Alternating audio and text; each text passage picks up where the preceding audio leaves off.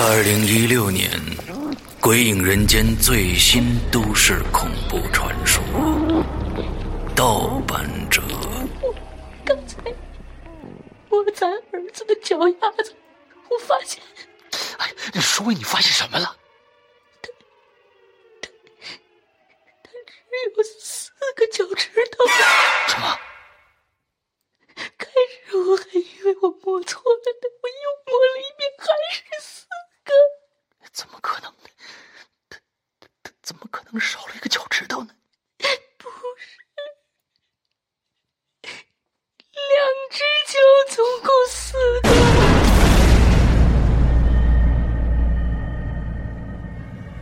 难说。王燕子从梧桐树的旁边走过去了，这次我可是清清楚楚听到了他的脚步声。他走出去十几步之后，我才迈步跟随上的。走出去几步以后，我回头朝后看了看，倒吸一口冷气。刚才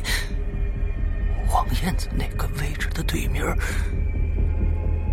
分明坐着一个人，他的脸上黑乎乎的，可我却能感觉到他在笑盈盈的望着我。我壮着胆子喊了一声：“谁啊？”我又走进了几步，突然发现那人是。王燕子，他在我躲到梧桐树后面之后，换了个座位。那么，刚才离开的人是谁呢？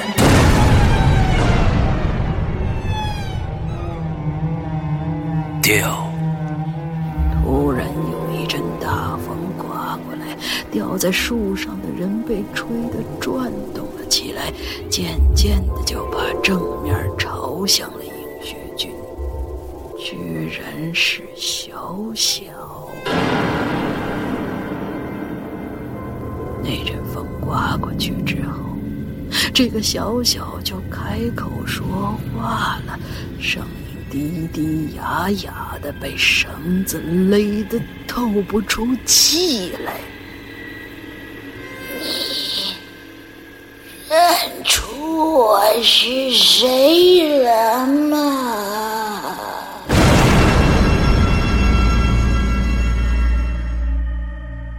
第三个人，突然，侯小碎把脑袋猛地转了回来，射向了后座。你你又怎么了？我又听着什么东西响了一下，打雷吧？不是不是，好像有人踢了车一下。哎呦，你神经太过敏了，车就这么大，哪儿藏下人呢？周冲话音刚落，这车子猛地颠了一下，一下冲出了路面，两个人都惊叫起来了。轰隆一声，车子侧翻在路旁的一个壕沟里。这下雨之后，路面很滑。侯小碎回头查看后座的一瞬间，这方向盘就失控了。就这样，他们冲出了公路。那辆车留在壕沟里。姿势怪模怪样大雨砸下来，噼里啪啦的响。刚才周冲说车里没有地方可以藏人，可是他忘了，前不久他还看过一个帖子呢，讲的是某个四 S 店做过一个活动，他们在一辆轿车内。大大小小装进去十八个人。现在壕沟里那辆车的后备箱静静的关着，只是不是那么严实了，可能是刚才翻车时撞击造成的，裂了一条很细的缝，看上去黑。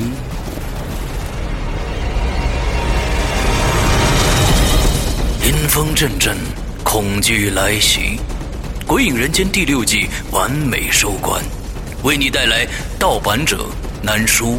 调第三个人，你猜五部周氏短篇恐怖都市传说。二零一六年三月十五日，《鬼影人间》官方淘宝店及苹果 APP 全球发售。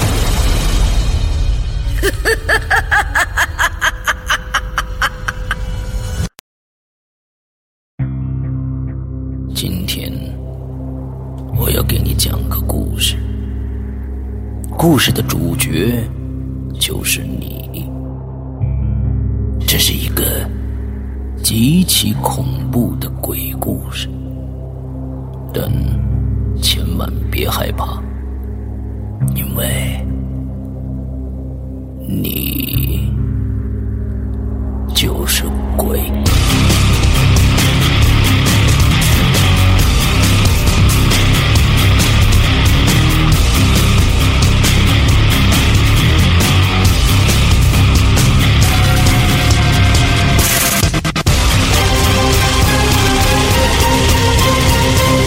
你现在收听到的是《鬼影在人间》。各位听众，大家好，欢迎收听龙鳞版的《鬼影在人间》。那么，我们这一期呢，将接着听鬼友奥特曼的访谈录音。这一期，奥特曼同学还会带给大家什么样后背发凉的故事呢？来，我们继续听吧。我再说一个，再说一个简单一点的吧，鬼压床的事情。嗯呃，这个鬼压床呢，也是对我来说发生的频率在三年前，三年前啊，在三年前往前算是很平常的一件事情，因为经常会有。嗯而且我的鬼压床可能，呃，就是我是知道我在被鬼压床。嗯我虽然看不到任何的东西，但是我能看到看到我周边的环境，我也能知道我现在是醒着的，我的手脚不能动。我在想，我是不是脚被脚被束缚着了呀？或者说手压在心脏上面呢？嗯导致会有这种反应。可是，呃，都没有。嗯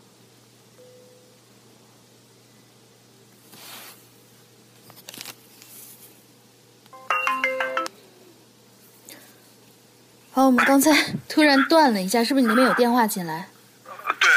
刚刚刚刚我我太太给我打电话了。嗯，没事没事，你继续说。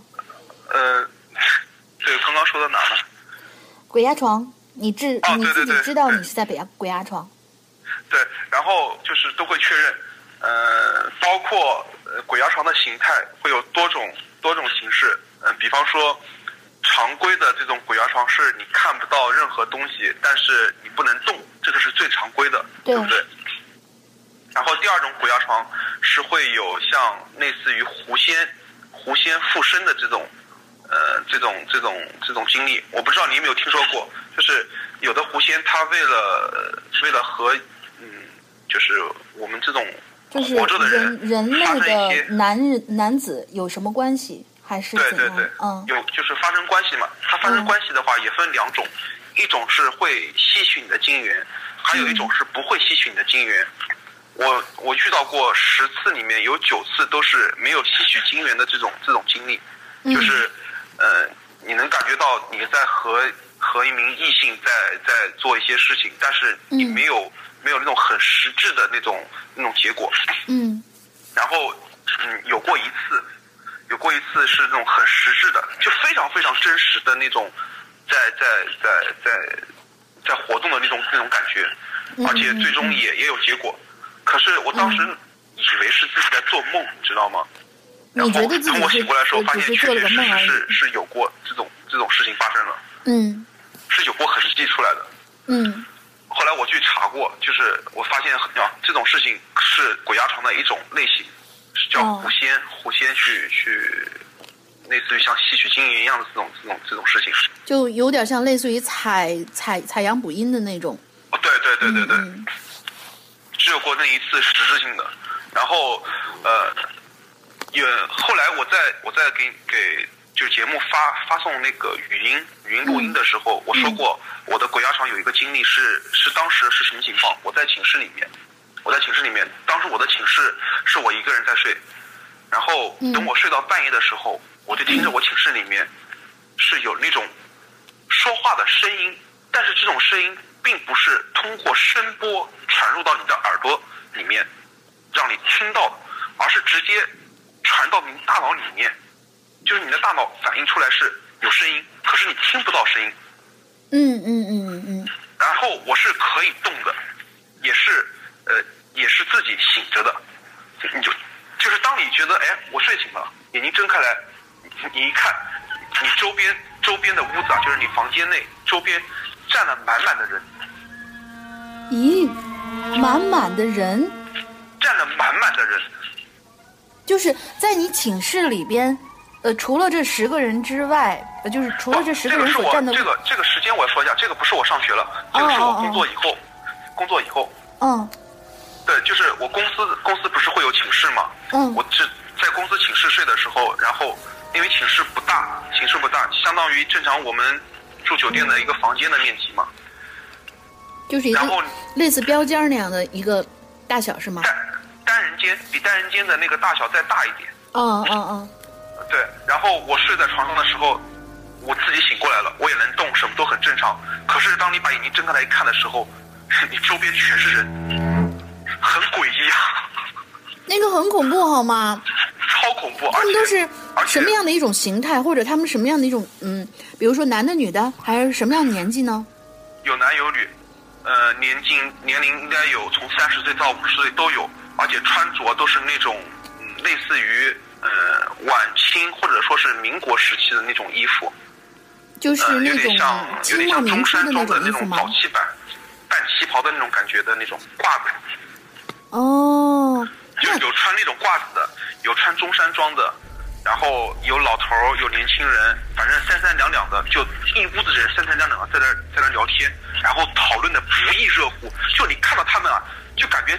我的房间里面应该非常非常热闹，所有人都在说话，可是你听不到任何声音，你的大脑里面只能接收到他们在很吵很吵的这种感觉。就当时那个画面非常诡异，你知道吗？我我我我想借用借用诗阳哥的一句名言，我的妈呀！真的就是我的妈呀！那那那个情况，我觉得，因为我在那个猎鬼人里面有曾经听到过，就比如说有些人那个什么，呃，他发现床周围站了一圈人，然后都看着他，说是，呃，都对他说话，他是能听到的，说是你占了我的床，你让我睡哪儿呢？但是你这个是一堆人在聊天儿，然后无视你，而且还没有声音。对，就那当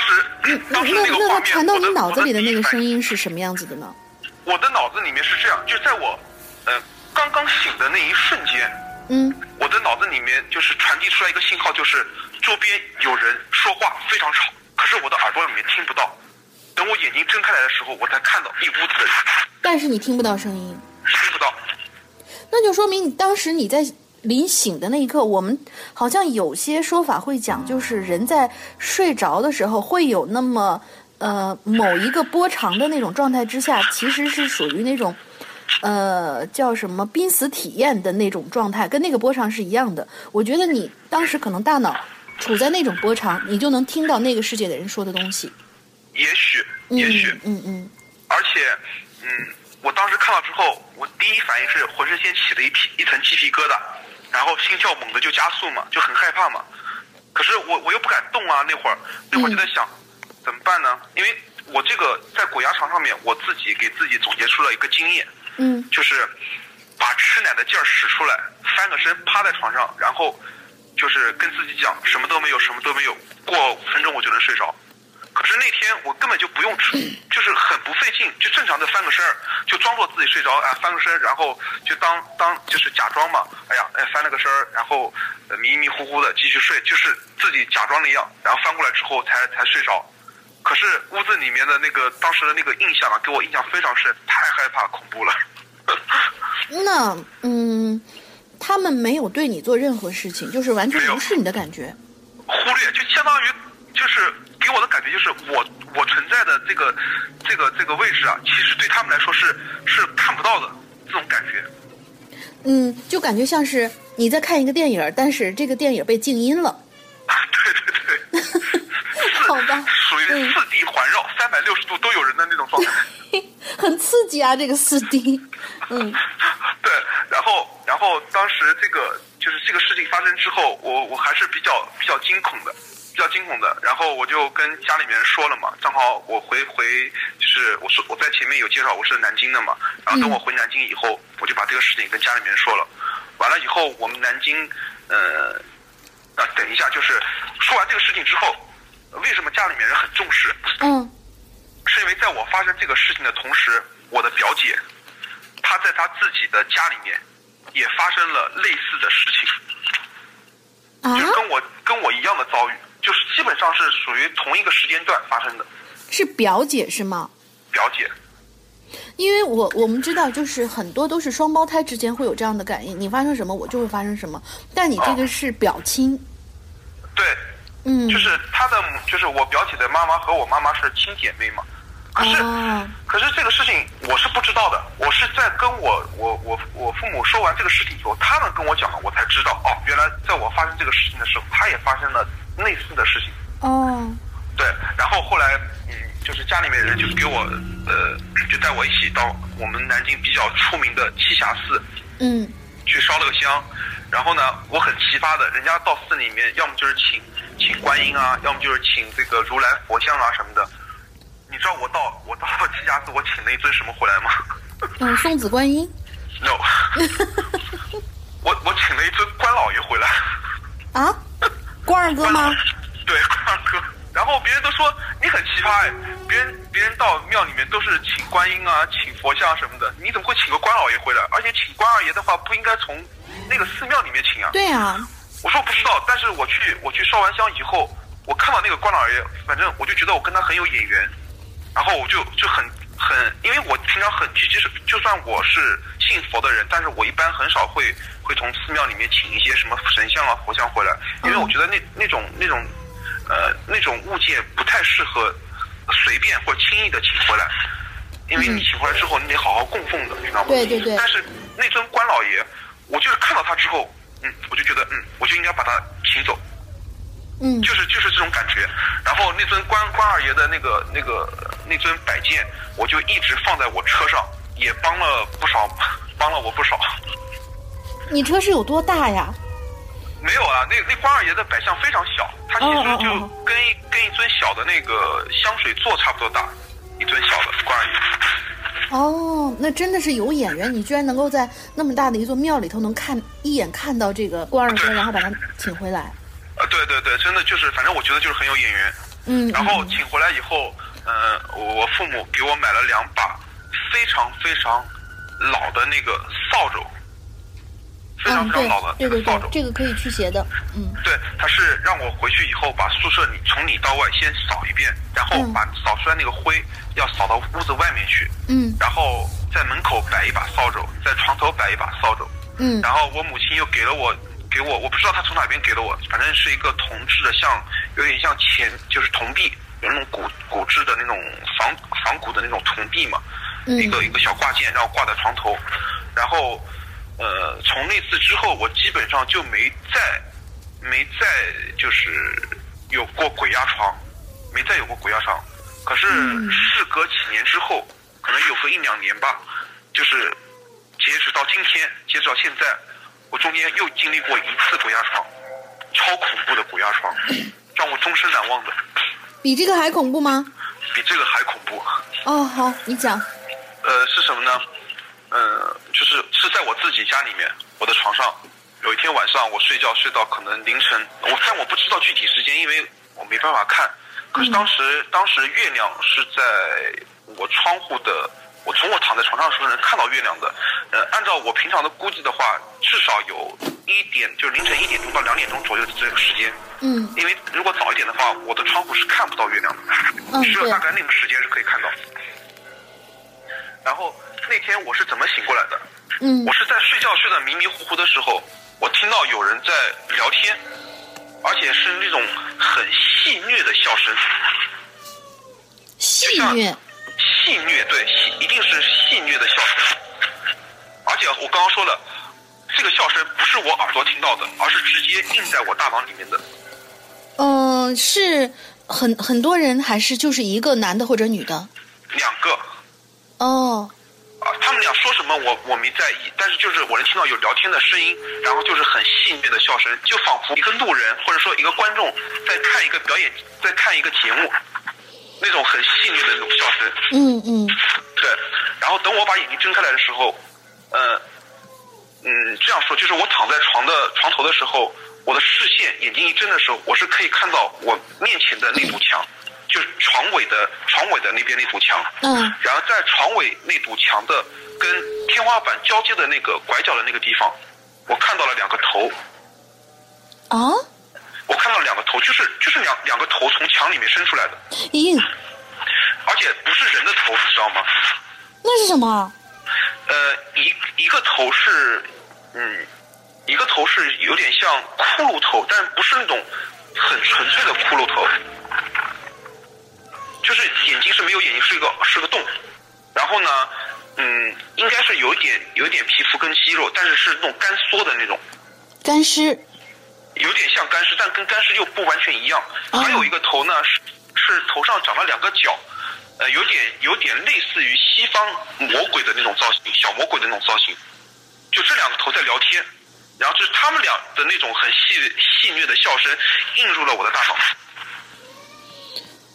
哦，哎，你你知不知道我呃我我我有一个也是以前看过的一个电影啊，是一个印象，就是呃那个名字叫什么什么，好像当时的翻译是叫鬼屋还是什么什么鬼入侵还是什么之类的，他们那个就是有那种西方的小天使的雕像。然后到了晚上的话，他们会嘻嘻哈哈的，但其实是这个家这家的主人曾经在这个屋子里面杀死过这么多小孩儿，他杀死多少小孩儿，就会在这个屋子里面建造小孩儿的雕像，然后满满的整个这个屋子全是小孩儿的雕像。那那应该不会，因为我我的我家是新房。哎，新房以前，因为大家都知道这个南京是古都嘛，然后是呃这个发生过什么事情，大家也都知道。呃，就是谁知道你这个新房之前这地上有没有过什么？我知道，就是嗯呃，发生发生那个大屠杀事件，包括聚集死尸的位置，离我们家还是呃有个大概呃半公里的距离，有个半那也不公里的距离。那也不远呢，半公里不远呢。你要说整个一个在城这边，一个在我在那一城那边，片，我是从出生一直到现在，我在那一片住了有三十年。我还是就是对那一片的，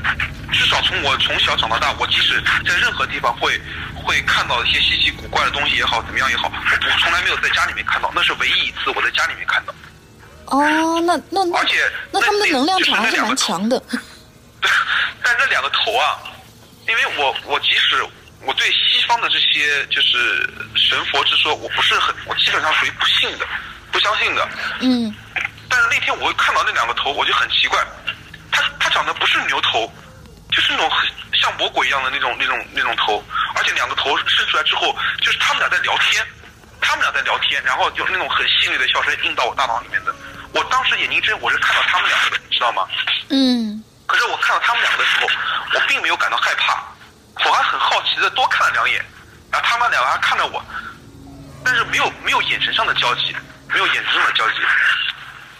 真正让我感觉恐怖的是什么？等我看到他们两个在那儿盯着我看的时候，我觉得不对劲。为什么会觉得不对劲？因为他们俩看我的眼神，并不是那种单单观察我的那种眼神，而是在看表演的那种眼神，你知道吗？你你是睡姿很难看吗？我想问一句。没有，当时我是平躺在床上的，而且我我我当时醒过来之后，我在想，我是在做梦呢，还是还是已经醒过来了？我特意确认一下我的脚，啊，确认一下我的手都没问题，手是放在床是放在我的身身体两侧，我的脚也能也能轻微的动，并没有被缠住的感觉。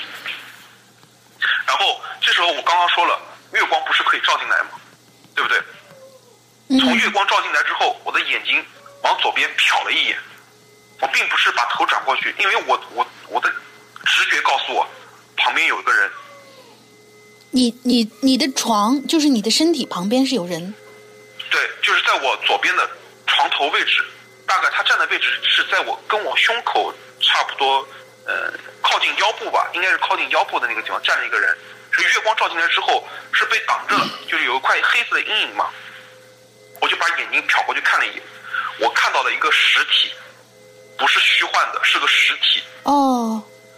白色的白色的连衣裙。当时第一反应是个女的，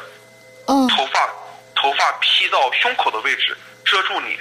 嗯什么都就是就是遮住脸，然后白色的连衣裙，笔直的站在那边。我当时看到那个人之后，第一反应不是不是害怕，也不是紧张，就是心跳突然一下从正常的痛痛痛变成痛痛痛痛痛痛痛这种这种这种状态。然后我说我说我靠，怎么会又又开始鬼压床？而且这次居然能够很清晰的看到实体。你不是第一次看到实体啊，你之前看到过那么多实体，我没有之前看到的没有这次这么这么真实。嗯，就是它是很真实的一个，就感觉像一个人站在那里。就是一个人站在那边，哦，而且它不是平面的，是立体的，就是一个人站在那边，真的不是一个人站在那边吗？你你确定？绝对不是人。因为晚上我我的我的我睡觉有个习惯，我会把我的门窗，然后家里面的那个房门我都会反锁，而且我们家的门从里面锁了以后，外面是没办法打开的，即使用钥匙都开不了。就是我我非常确定，百分之百确定，我我的屋子里面是没人的。因为以前我我我说如果我会鬼压床的话，有可能是因为房间氧气不足，因为我的门窗是都会关着，有可能会会造成我产生幻觉。但这次我看到的是实体，它能够挡挡住那个月亮的光线。嗯，那那那那这种灵体的气场是相当强的呀。对啊，但但是我看到它之后，我我就是心跳加速，然后呢，虽然就是当时的肾上腺素狂分泌，嗯狂分泌，然后 我我当时是没敢动，我在想，算了，我把眼睛闭上，我就继续睡觉吧，就就当它不存在。可是当我要闭上眼睛的那一瞬间，我看到它动了，你知道吗？咦，它是怎么动的？嗯非常缓慢，但是跟跟一个人的动作是一样的，非常缓慢的把身子啊弓下来，就好比我本来是站着看你的，但是呢，现在我想靠近点看你，把身就是腰啊弯下来去看你，就是那种动作。嗯，你你你确定不是你的那个走错房间的室友吗？我想起了他那个动作，你知道吗？不是，嗯绝对不是，而且我那个室友是个男的呀，这是个女的呀。嗯那也说不定他以后是吧？那个喜欢穿一些奇装异服。应该不会，因为因为我我可我应该没有太多的情债。尤其是对男生是吧？对啊。好好好，嗯，后来缓缓缓解一下，我们继续。对，后来，嗯、当他开始有动作往下弯腰的时候，我 我受不了了，憋不住了。那会儿真的是把把小时候吃奶的劲儿都使上了，嗯使劲的翻了一个身，然后趴在床上。趴在床上的时候，虽然我看不到就是站在我床边的那个人儿，但是我的感官能感觉到，他从刚刚就是那个那个动作啊弯下来以后，距离距离我的头部的距离绝对不会超过半米，可能也就是三十公分的距离。嗯就是人的直觉啊，人的直觉，哪怕是你你你在醒着的时候，你趴在床上，只要你知道旁边有个人，他靠近你的时候，你应该是能感觉到的，就对对对是那种感觉。对对对，就是我能感觉到他在他在就是弓弯弯着腰，然后就在我脑袋后面，而且虽然我看不到他的脸，但是我能感觉到他的眼神是在直勾勾的盯着我。嗯，那嗯嗯嗯，我我我我突然想起你刚才说的那个，就是有狐仙来找你，他这次是不是？我觉得他已经成成成型了，然后他想要从你身上索取更多阳气，然后他已经能够化成实体了。不一样啊！如果说是那个狐仙的话，他第一次，呃，因为跟我跟我就是有有交集的狐仙，就是不是一个嘛，至少有两到三个你很。你很受狐仙喜欢啊，我发现。这 个这个，等会儿我再跟你说个小插曲。好，但是肯定肯定不是那个狐仙，因为那个嗯狐仙，就是至少我在梦中的那个镜像就是很直接的，就是在嗯我能知道这个梦的时候，我就已经在跟他在发生关系。哦，嗯嗯。对，这个就是他，他纯粹就是为了吓我，你知道吗？就就站在我床边、对我我我也觉得这个他，嗯，他他他又不是说是，比如说像之前胡仙儿那么直接啊，想上就上了，呃然后这一次他感觉就是要来吓 要来吓唬你的那种感觉。天哪！如果他真的想想吓我，或者说对我造成一些伤害的话，他完全可以直接对我进行就是魔法攻击啊。可是他没有魔法攻击，他仅仅只是只是低下头来，像观察一样东西一样在观察我，就是那种那种视线被关注的感觉非常非常强烈。好吧，这个，嗯、确实还是有点毛毛的。你知道我现在我我屋里的气温很低，而且我给你录音的这个位置旁边正好是窗户。今天北京又降温了，然后现在可能外面是零下九度，然后我现在 感觉到浑身有点凉凉的。对，我们好这边也下大雪了。嗯嗯嗯然后就就借着这个，我我借着这个我刚刚讲的这个这个小故事，然后我说个小插曲。呃，我前女友，我前女友，呃，嗯她跟我说过，她在家里面的时候，曾经在睡觉的时候做梦和一个陌生男性在发生关系，但她的意识是清醒的，她看不到那个男的，呃，这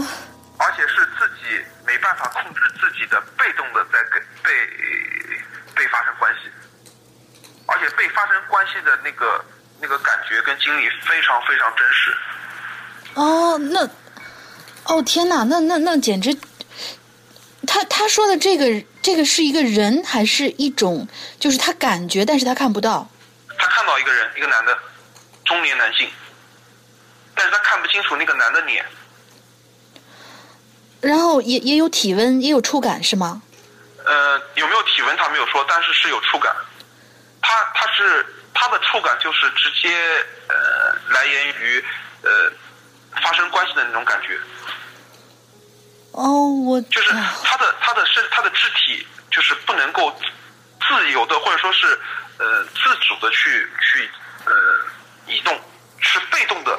就好比你现在你现在浑身是发麻的动不了，但是呢别人是把你的姿势摆到那边之后再再发生关系的那种感觉。咦，这个。作为一个女生，我听到这种事情，我我觉得很愤怒，而且觉得这个鬼很恶心，哎，作为一个男性来说，我也非常愤怒，对因为他毕竟是你的，哪怕是你的前女友，他曾经当过你的女友嘛，至少是。是啊，对，就是我觉得太太太 啊，这个，你你你不是是我，我是觉得啊，你你你哪怕真的是跟，比如说你之前她还有过其他男朋友，呃，曾经有过关系，那那也算，但现在就是一个不明不白的一个男性的鬼那种感觉，哦，好恶心，这个鬼好恶心，太恶心了。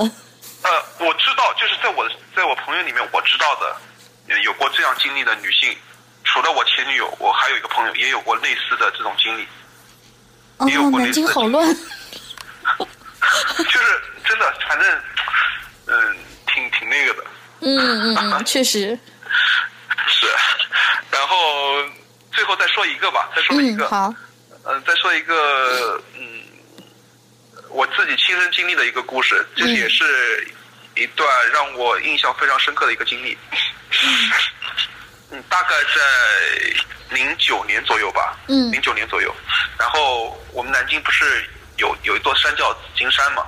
嗯就是孙中山先生，他也埋藏在这边，埋葬在这边，就中山陵。嗯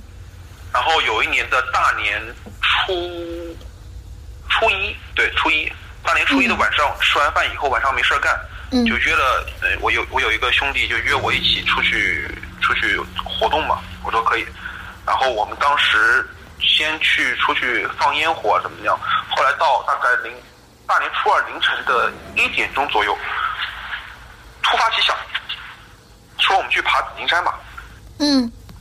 我说行啊，然后他就就是我那兄弟就带他女朋友，然后他女朋友带着他的姐姐，哎，我们四个人一起，我们就打个车跑到了那个紫金山脚下，然后我们并不是从那个就是常规的上山的那个路，而是走的山背面一条呃，但大家都会晨练啊，都会走的一条山道上山。当时在上山之前，呃、那天下着毛毛雨，我们是嗯两个人撑了一把伞，而且山下有一家二十四小时的便利店，我们从便利店里面买了一点干粮，先吃了一下，没取，果个腹。完了以后呢，两人配了一节每两人配了一节一只手电，每只手电又配了两只备用电池，我们就就这样去准备上山了。按照平常的上山进度，呃，一个小时，一个小时肯定是可以上到山顶的，哪怕你走慢一点，一个小时你也是可以走到呃，就是快到山顶的位置。然后那天我们就是四个人，两个人一组撑伞上山，呃，从大概凌晨一点半左右吧，反正两点钟不到，我们开始爬山的，爬了一个半小时到将近两个小时的时候，我们才爬到半山腰，而且在爬山的过程当中，周边始终能听到窸窸窣窣的，或者是风声，或者说是感觉有东西从旁边走过去的那种感觉。可是当时，呃，年轻嘛，那会儿也没想太多，就继续往上爬啊爬啊爬。后来好不容易爬到那个山腰中间的那个公园了，然后当时我还想，我说我靠，终于爬上来了。我说今天奇了怪了，他妈别是别是鬼，就是鬼打墙啊！这玩意儿怎么爬这么久才爬上来？当时我那哥们儿呢说，哎呀，别瞎说，好了，就休息一下呗。就在那个公园的，就半山腰的公园啊，我们就在那个呃山崖处，山崖处有一个有一个回廊，它那个地方有有凳子，我们四个人就就坐在那边休息。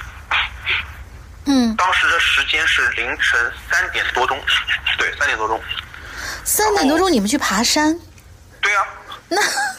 那很正常，很正常，因为我们经常会有人夜里面去爬山，很正常的。那不遇到奇奇怪怪的东西都都不不不不科学，你知道吗？反正上山的时候，我是没有直接看到什么了。然后等我们到那个公园坐下来休息的时候，我就看着可能目测距离有三十米远的悬崖半空中，有一个绿颜色的像灯泡一样的东西挂在那边。我当时就很奇怪，我说紫金山上面没有挂绿色灯啊，但是它又不像鬼火，鬼火的话肯定是会有晃动的那种火焰的光芒嘛，光芒会晃动的，然后上下浮动啊这种样子。哦对它就是很很固定的悬在那个半山半山腰的那个悬崖上面，而且是绿色的光。对，就是当时会比较奇怪，然后我就跟我那跟我那兄弟说，我说兄弟，我说你要不要回头看一下？当时我一说这话，我的兄弟就比较警警惕性就比较高嘛。他说怎么了？我说在你背后大概二三十米远左右的地方吧，二三二十到三十米左右的地方，我看到一个绿颜色的灯光，但我不确定是不是鬼火。我说要不你回头看一下，确认确定一下，因为我们是两个人一张一张凳子嘛，面对面坐的。反正我旁边那个就是他女朋友的姐姐啊，也看到了，但他女朋友姐姐就没做声。嗯然后呢，我那兄弟就说：“那算了，还是不看了吧，我们还是继续走吧。”我说：“那也行。”但是当时我是没有没有那种害怕的感觉。然后那个公园它里面不是会有一间那个公共卫生间嘛？他们就准备上卫生间，我是我一个人在外面等他们，他们就进去了。然后当他们进去以后，我在外面等他们的时候，我就看着两个两位大爷啊，呃，看那个年龄至少有七十岁以上，老大爷，对，两个老大爷。嗯当时是什么？你记着啊，呃，大年初二冬天凌晨三点钟左右，嗯下着毛毛细雨。嗯 那两个大爷，那两位大爷穿的是一件，穿的是那个就是那种老老就是老人家都会穿的那种汗衫，有点像那种吊带的那种汗衫，男士的那种。嗯，然后下面是短裤，夏装，对，纯夏装，短裤、汗衫，背着一个很大的一个双肩包，一头白发，胡子最起码有呃二十二十到二十五公分长，哦，那么长，对，老神仙嘛，这根本就是，健步如飞的下来，你知道吗？哦，我当时看完了两位大爷之后，我第一反应是，我靠，这这身体忒棒了吧？嗯，对对对，是不是？然后我我过年嘛，我那本能的我就说，哎，迎上去说大爷新年好，那那那俩老大爷笑呵呵的，哎，新年好，新年好，然后就哗就走下去了。从我见到他们，就这两位大爷到他们下山，他们真的是健步如飞，没超过五秒钟。哦天哪，我我怀疑都是 什么山神那种感觉，呃对，那事后之后我们分析啊，我分析有可能是看到像山神之类的这样的一个人物吧。哦，然后对，等我那就是他们三个人出来以后，我就跟他们讲说，哎呀，刚刚看到两个老大爷，哇，太牛了，穿着穿着短裤，然后背心就出来晨练，而且这下着雨还不打伞，健步如飞的。他们当时因为没看到人，也没多想，说哦，说那蛮厉害的，后来就没多想，我们继续就往山上爬了。嗯然后等我们爬到山顶的时候，我那我那兄弟就开始，哎，我说真不争气。他自己是他提出来要爬山的，因为他对这个这条山道非常熟嘛。等我们爬到山顶的时候，他又不认识路了。嗯嗯不认识路以后，嗯，我说那怎么办呢？那找人问问呗。但是我们在就是在聊这个话的同时，我们是看到了几个人，看到什么样的人？第一个是看到了，呃，大概在我们右手边，右手边，右手边可能十米远的地方，也是接近悬崖的地方，看到一个男的，身高绝对在一米八五以上，瘦高个，非常非常瘦，穿的西装笔挺，皮鞋西装一套，衬衫在，山上穿着西装笔挺皮鞋，对，瘦高个儿。然后他他的穿着其实没所谓，关键是他的这身穿着，你知道他在那边干嘛吗？嗯双手向两边伸展开来，在那练高抬腿，就是踢腿。呃，这 凌晨三点多钟，三点半吧那会儿，三点半，然后西装、皮鞋、衬衫，那个领带，练高抬腿。我当时觉得，嘿，这人晨练够早的呀，而且那穿成这样晨练，他也不觉得累，也没多想。嗯然后在我们的右手边，也就是我们将要走的那个方向，右手右前方的地方，看到了两个女的，嗯。穿着一呃一个那两个女的，一个是大概可能三十几岁，三十五六岁左右，还有一位大概是在十六到十八岁之间。哦。那两个女的是穿的，一个是穿的一身连衣裙，嗯，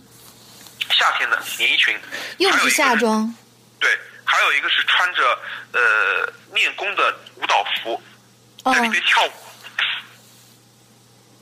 跳舞，在跳舞，对，嗯是跳那种应该是应该是芭蕾舞之类的这种舞蹈。我去，还是呃穿穿着练功服跳芭蕾舞，在山上半夜三点，山顶三点半，穿着练功服，下着雨，淋雨在那跳芭蕾舞，你们这山上会不会很奇怪？好奇怪，对，但是我们当时都没有多想，真的没有一个人会多想，包括我也没有多想，我只是你们都是一帮心太大的人了，我觉得。而且我我都非常客气跟热情的都跟人家打招呼，新年好，新年好，人家也都很微笑的，就是没有说话，只是跟我们点了个头。嗯然后等我们再往前走走过去以后，走到一个分岔口的时候，我那兄弟不是他已经不知道该从哪条路下山了吗？嗯我们就在原地就在那儿研究。哎，这时候我看到从我呃迎面迎面走过来一个男的，嗯。那个男的大概有四十岁左右，穿的是穿的是那种的确良的那种嗯衬衫样的那种布料啊。又是穿夏装的，夏装，嗯。然后但他他是穿的是长衣，长衣就是呃里面是的确良的那种衬衣，然后下面是的确良的裤子，一双那个老北京的布鞋，外面还穿了一件外套，夹克外套，就是一看就是属于那种呃上个世纪五六十年代的那种干部的那种对，因为我突然反应过来一件事情，的确良这种材质，据我所了解的话，在呃新中国成立以后就很少见，很少见了。对。嗯，就是那种我一看就是哎，那种五六十年代的那种老干部的那种服装。对，但是因为他四十多岁嘛，我想个人喜好吧，就喜欢这种穿着也说不定。我就上去，我自己一个人上去，呃，跟他打招呼，我说，哎，我说那个那个大哥新年好，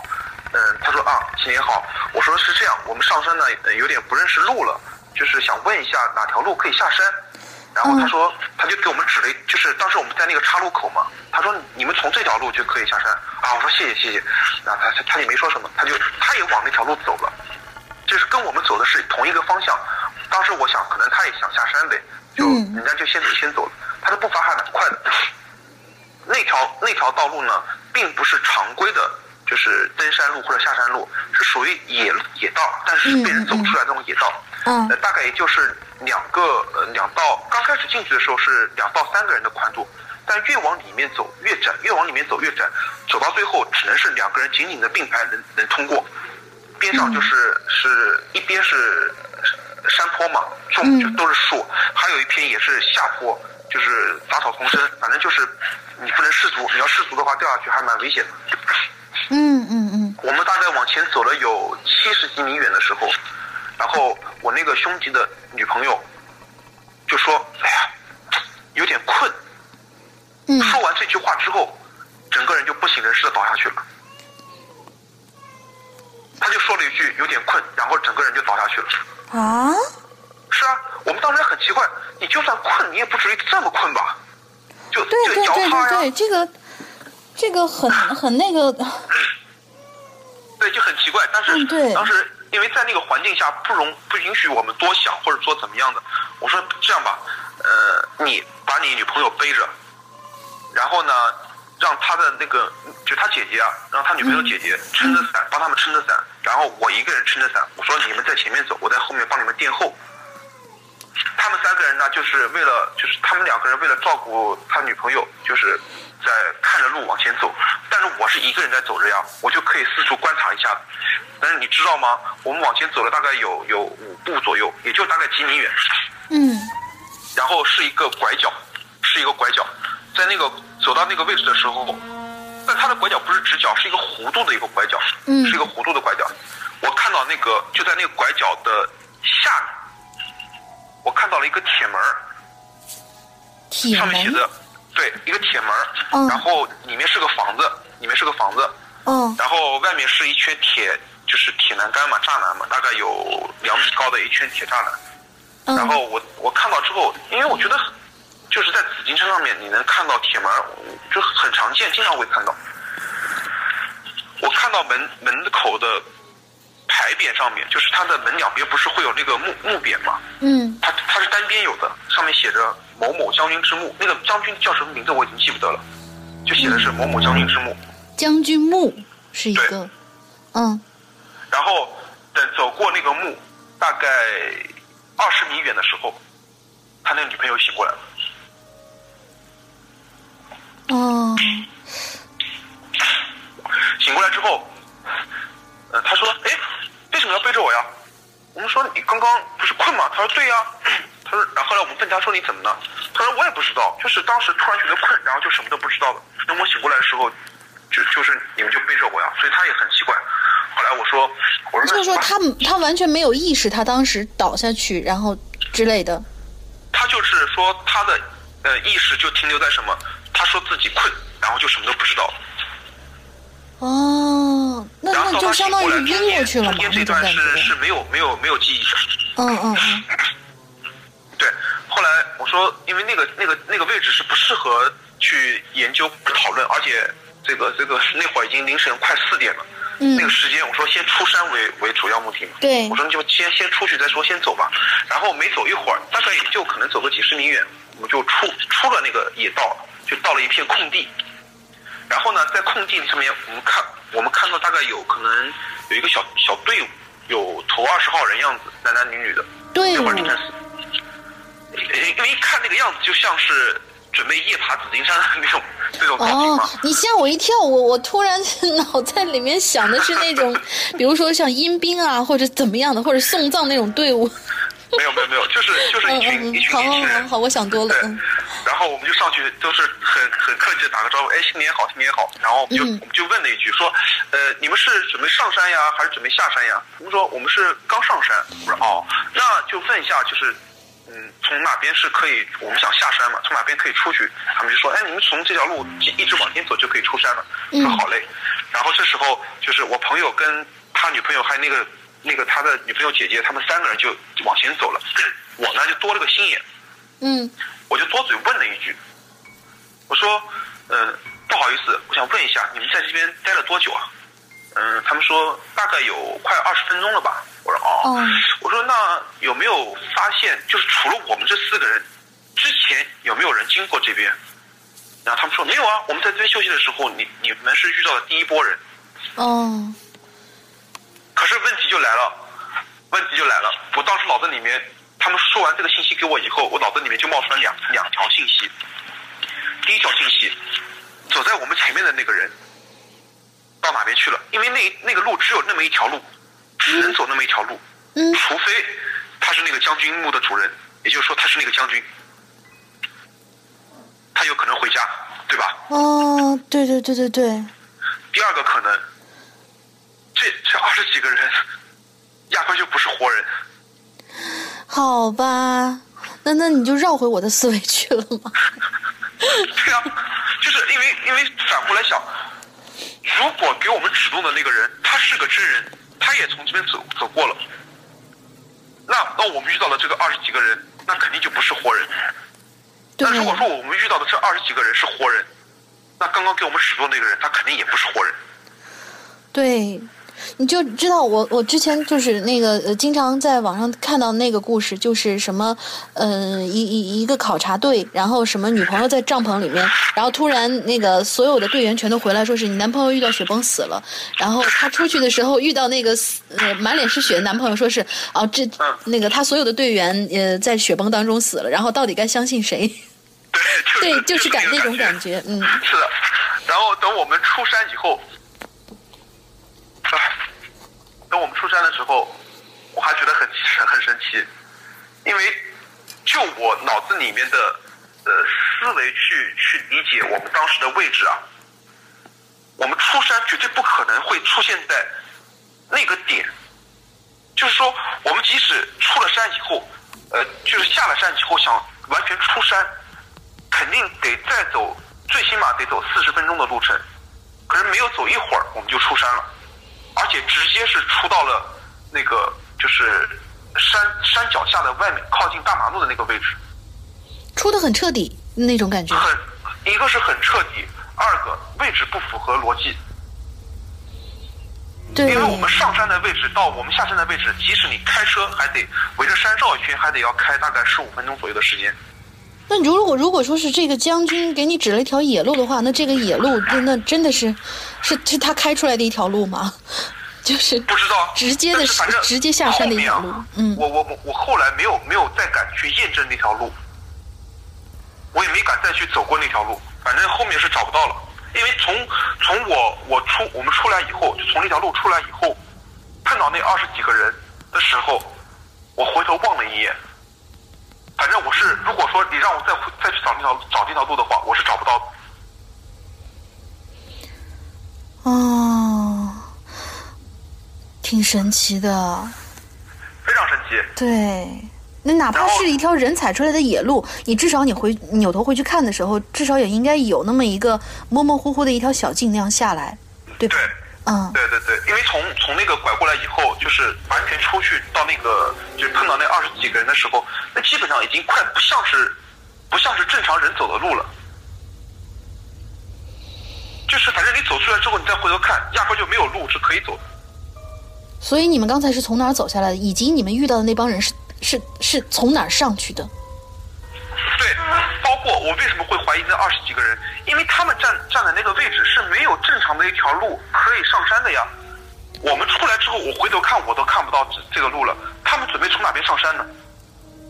嗯，对对对，是这个意思。对吧？嗯，呃，后来我那哥们儿绝对是属于那种心很很，就是他的心就是不会观察那么细。等我们在回家的路上，我跟他把这些所有的细节说给他听的时候，他才后知后觉，非常害怕。从那次之后，我们再也没有夜里面爬过顶山。就是反射弧比较长的那种，非常长。对，是的。嗯，后来，呃，嗯，再后来我我基本上很少会凌晨两点钟以后，呃，就是走路去山里面，基本上都我要去的话都是会跟朋友开车到山顶上看看风景啊，一会儿就走了。然后我有个朋友就是见就是那次聊天的时候，他跟我讲他自己一个亲身经历的事情，也是我上次在投那个录音的时候那个故事，我把那个故事再跟你说一遍吧。可能我嗯录音的时候讲的不是很详细。行行行行，讲。对，他是什么？当时当年他们就是我那个朋友那会儿还在上学，然后有一次晚上，他跟他跟几个同学，可能也就是总共三个三个女孩跟两个女孩一个男孩吧，嗯，他们三个人就是在看完电影之后准备坐公交车回家，然后呢，呃，结果呢在车上聊天，可能就是没有看没有看那个路，结果公交车开着开着开着就开到站。了。然后他们坐的那班公交车的底站就在中山，就是紫金山的里面，紫金山的里面，那个地方呢，就是就是明明孝陵，就是中山陵里面有个叫明孝陵的地方，呃，就是朱元璋的墓墓地，嗯其中的一个入口入口，那公交车站就在那个入口边上。他们从那边，因为是坐的是最后一班末班车，然后下车之后呢，也是冬天下着大雪，出来之后一看，那会儿已经可能已经接近夜里面半夜了，快十一点多钟吧。然后公交车也不出去了，他们也没办法，只能下车往往山外走。嗯、当时呢，我说你为我问我朋友为什么，我说你不打电话，我当时很奇怪啊，嗯、三个人里面有一个人手机没电了，嗯，剩下两个人手机直接就是没信号，嗯就没有信号。然后他们想，天生都已经这样了，那就走呗。结果从他们走着走着走着，在路上走的时候，老老是会有一个大爷，一个陈列，就像像就像在一个老大爷，爷是吗？对，嗯是一直在跑步，一会儿跑到他们前面，跑着跑着跑着又跑到他们后面去了。反正就是始终就是一会儿前一会儿后，就这样就这样出现在他们这个这个周围。当时呢，我那朋友就是是个女孩嘛，嗯她他们几个都有点害怕，就觉得会不会遇到抢劫的呀？因为毕竟三个学生嘛，然后就有点害怕，就继续往前走。等他们走到那个明孝陵的那个入口这边的时候，那个入口它是一片空地，一片空地，嗯呃，有几节台阶，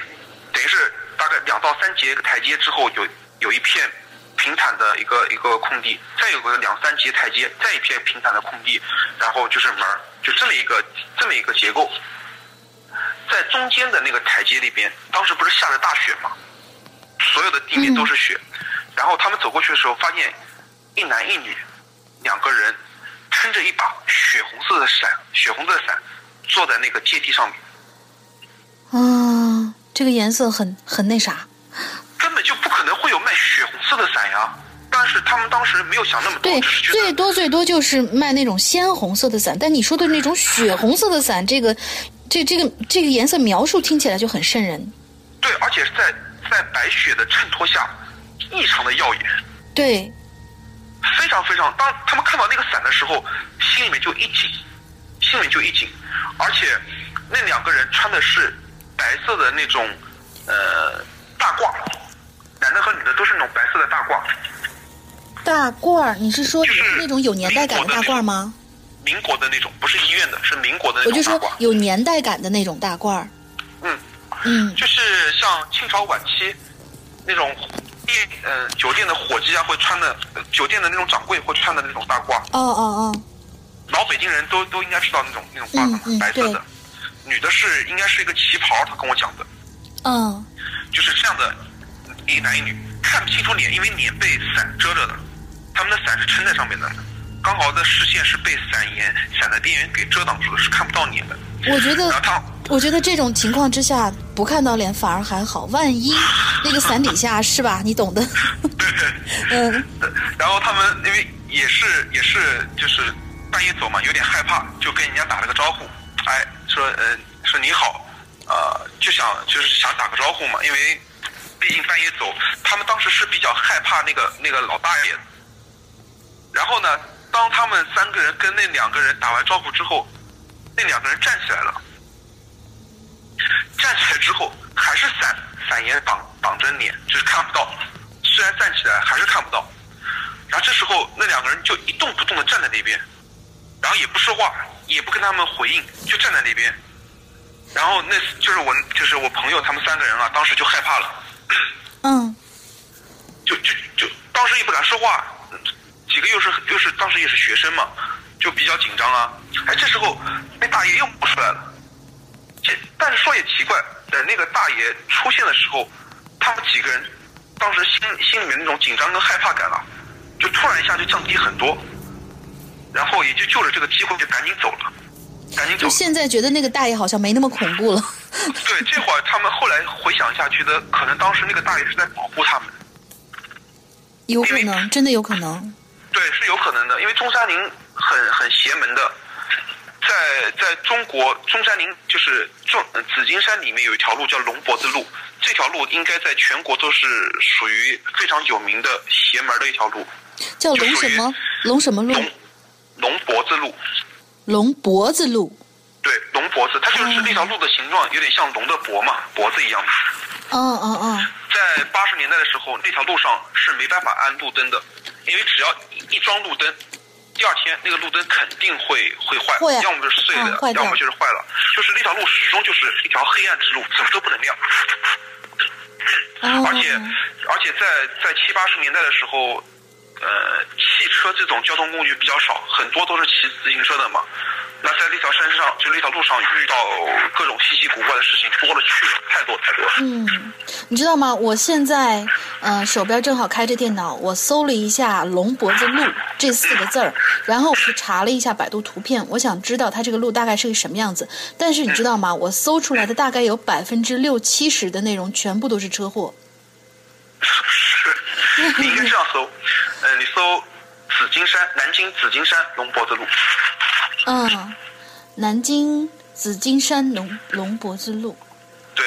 中国十大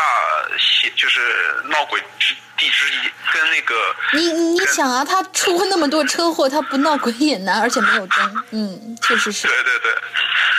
然后我我再接着我刚刚那个那个故事，呃，我那三个朋友他们不是从那个明孝陵的门口走过去以后嘛，嗯然后等他们走了一会儿之后，你知道他们出现在什么地方吗？嗯他们出现在了紫金山里面一个叫呃叫灵谷寺的一个一个一个位置，灵谷寺。那个灵谷寺从地图上看和呃他们前面碰到那那个撑伞两个人的位置间距有多远？直线距离最起码有五公里。如果开车开车从山里面正常绕的话，得开二十分钟。嗯，但是他们走过去，只是徒步走，居然走了五分钟就走到灵谷寺门口了。灵谷寺里面有一个有一个殿叫无量殿，那个无量殿也是阴气非常重的一个地方，是当年呃国民军，就是国民党为了纪念就是所谓的烈士，然后在那边建了一个建筑，它的那个建筑是一个大殿，整个大殿没有任何的梁柱，没有它的结构就是任何里面没有。任何梁和柱，就是一个就是一座殿。嗯嗯，那那这样呢，就是它是通过某一种建筑结构来支撑整个那个大殿的顶棚，是吗？嗯，样跟你形容一下，嗯从远处看无量殿，或者说你从里面看无量殿，就有点像像在棺材里面一样的。它是一个长方长方体，就是嗯、呃正常的我们讲呃房子是嗯、呃正面是长的，然后两侧是窄一点的。从正面看是这样的形状，然后它的房顶是一个拱形的一个房顶，整个整个建筑没有任何的，就是在内部啊没有任何的支撑柱或者说是房梁，没有任何，它就是这么一个这么一个形状的殿，叫无梁殿。无就是没有的无，然后梁就是那个嗯，梁就是柱我们现在，所说的那种什么无良商家的那种，就是不是无梁商家的梁，是梁柱，就是梁山好哦哦，汉的梁。对对对对对对对对，我我我把这茬给忘了。对对对，因为我一听到那个无良，而且你又说他很邪，我就就往不好的地方去想。好吧，谢谢你给我扫盲。他那个他那个店也是阴气非常重的一个地方，但是就是他他们会从从林呃明孝陵的这个入口到无良殿只用了五分钟时间，这是非常匪夷所思的一个一个一个一个事情。我就刚刚说了，开车都得开二十分钟才能开过去，你别说走了，嗯没办法走过去的。然后当他们从从就是紫金山里面走出来的时候，已经是早上六点多钟了。就是这就是很正常的一个时间了。从无良店如果真的想走出来的话，真的得要那几个小时的时间才能走出来。然后他们家里面当时就急疯了，一找了他们一夜，因为手机也联系不上，然后人也不知道去哪儿了。然后后来后来这个事儿，他们就是我们几个朋友之间才说的，跟家里面他们都没敢说。嗯非常邪的一件事情，因为这个这个在紫金山里面邪门的事情太多太多太多了。嗯嗯嗯，啊、对，好吧。哎，我发现一件一件事情啊，就是如果通过这种形式的话，让你就是整个系统的来讲给我听。这样的话，我我我，你知道，我当时中间无数次我感到非常担心，嗯就是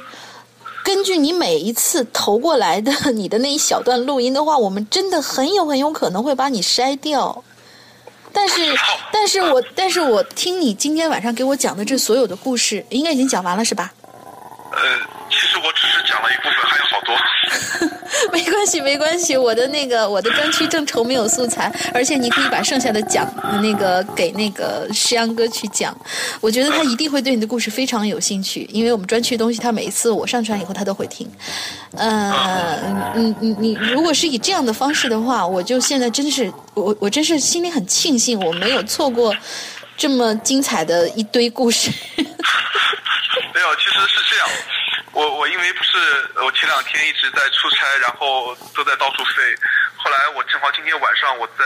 开车的时候，我我习惯性的是只要我在一个人开车，我都会听《鬼影人间》嘛。嗯然后我在正好听到的是韩战那个你留言的时候，我听到你在说啊，我这边正好有一个同学，然后他的留言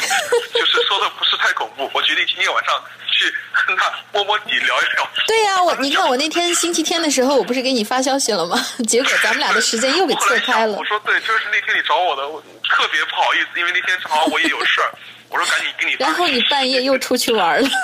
你真是心够大，每次半夜出去出事儿，每次半夜还出去玩。很正常，因为这种事情太多了。对对对对，呃所以那个就是现在能听到我们这期节目的那个呃，我们现在真真的是已经是一期节目，而且非常的长。我看一下我的录音，现在已经基本上哇两个小时了，差不多两个小时了。我我估计会把它劈成上下集，对我一定会把它劈成上下集。嗯，那个我年前放一集，我年后放一集，我真疼啊！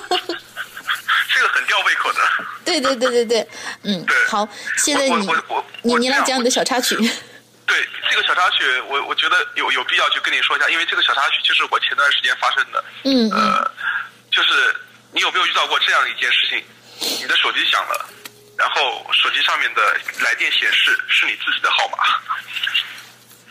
啊，我没有，但是我真的有有过那种半夜，嗯，你知道，就是我有一次吧，我晒出来一张照片，半夜大概零点多的时候，没有没有零点整啊，零点多的时候，呃，有人给我发了一条短信，然后问我，啊，你睡了吗？我说我我一看陌生号码，我我我就回了一条短信，我说问你谁呀、因为我这人好奇心也蛮强的，就是呃，哪怕是真的是陌生人，你发错了，我们大家一起聊聊也挺好玩的。然后人家直接给我发了一个，我是红姨，你乖乖睡吧。红姨，对你现在可以上网，那个在百度图片里面搜一下“红姨”这两个字和它相关的电影，然后那张照片出来的话，你千万不要被吓到。哇，你说的我 我又想看，有点害怕看。真的，真的，红姨是一个非常非常经典的一个，呃，就是红色的红，那个阿姨的姨嘛，她是一个非常经典的那个，嗯，一一个形象。好，你你你讲你的这个小插曲。我在我我的高中呃大学同学，他有一次跟我讲聊天的时候，也是说的这个事儿。他说他有一次跟几个哥们儿，呃，就是在玩一个招鬼的游戏。嗯当然，这个招鬼的游戏我可以留给世阳哥说给他听，我就不跟你多说。然后他玩完这个，偏心？好吧，好吧，好吧，你们继续，没关系，没关系。啊，他们就是玩了一个招鬼的游戏，结束之后，在回去的路上面，呃，他们一共有大概五五五个人还是六个人，是分前后走的，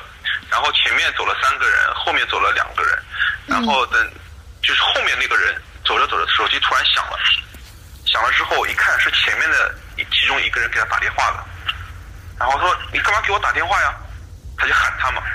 然后那个人说我没有打呀。嗯然后这时候两人把手机拿出来，就是对那个通话记录嘛。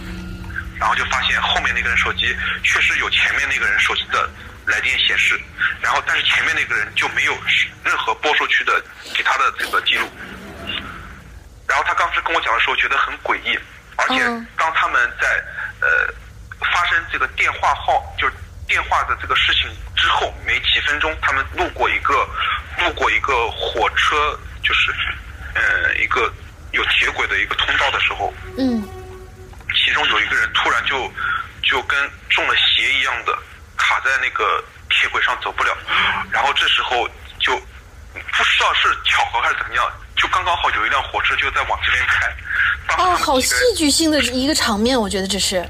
对，就很惊悚，然后几个人都吓得不知所措，最后不知就是可能是我那个朋友还是怎么样，我记不太清了，然后硬硬是把他从从那个铁轨里面拽出来的，才很惊险的逃过这一劫。那我我在想，你这个铁轨上面是不是曾经有死过人？然后就是当时是他被抓住脚，这个铁轨我我不太清楚，因为他说的这个铁轨我没有去过，所以对那个历史不是很清楚。但是很奇怪，就是为什么他们在发生这个事情之前，呃，我朋友的手机会接收到就是被卡在这个铁轨上这个人的电话呢？但是他的确没有打。哦，对，所以后来就前段时间我在，嗯，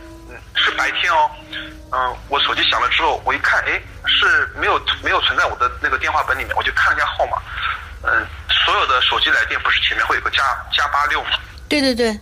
然后我就看加八六，然后后面再报一下那个号码，一看，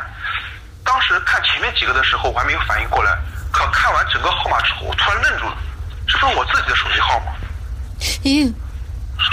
然后我当时看到那个手机号之后，我瞬间白天的时候，从从头皮一直麻到脚脚板底，就是脚脚底，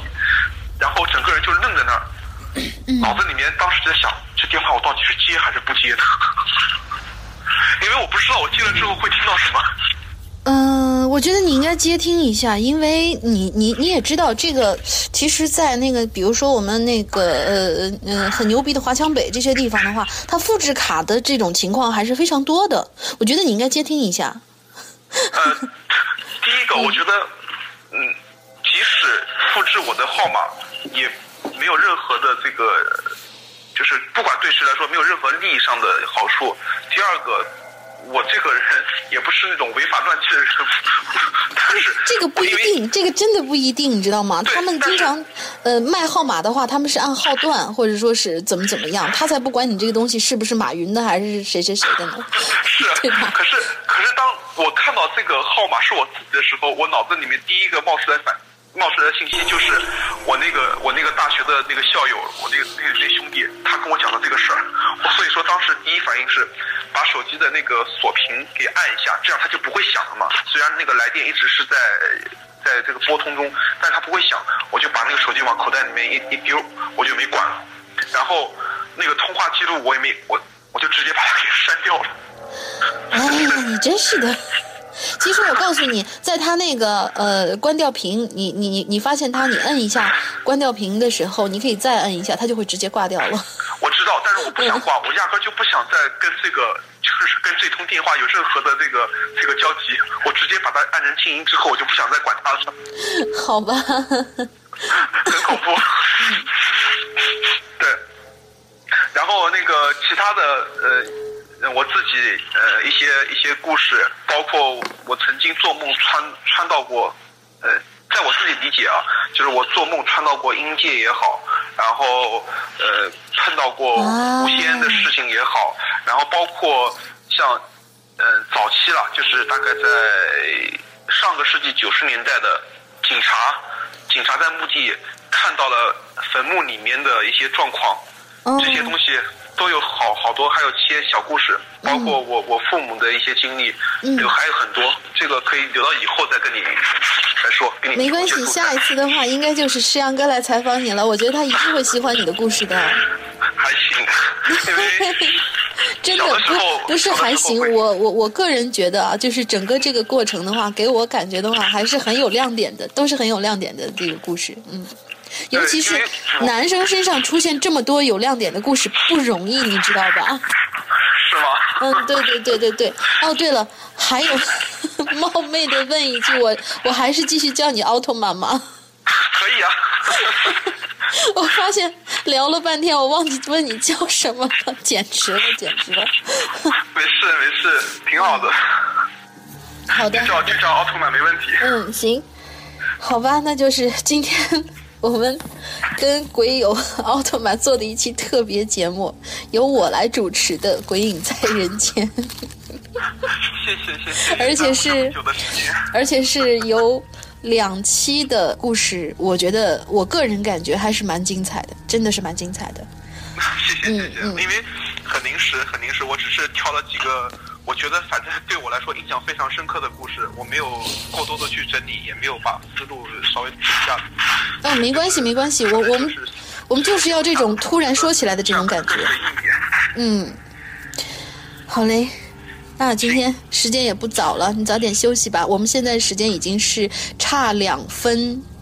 嗯、十二点了。半夜说鬼真的好吗？好嘞好嘞，好嘞，好嘞。那那那那，呃，现在还有一分钟就小年儿了，提前祝您小年快乐吧。好嘞，谢谢谢谢，也祝您小年快乐。嗯，好，拜拜。嗯，好，拜拜，龙姐。嗯。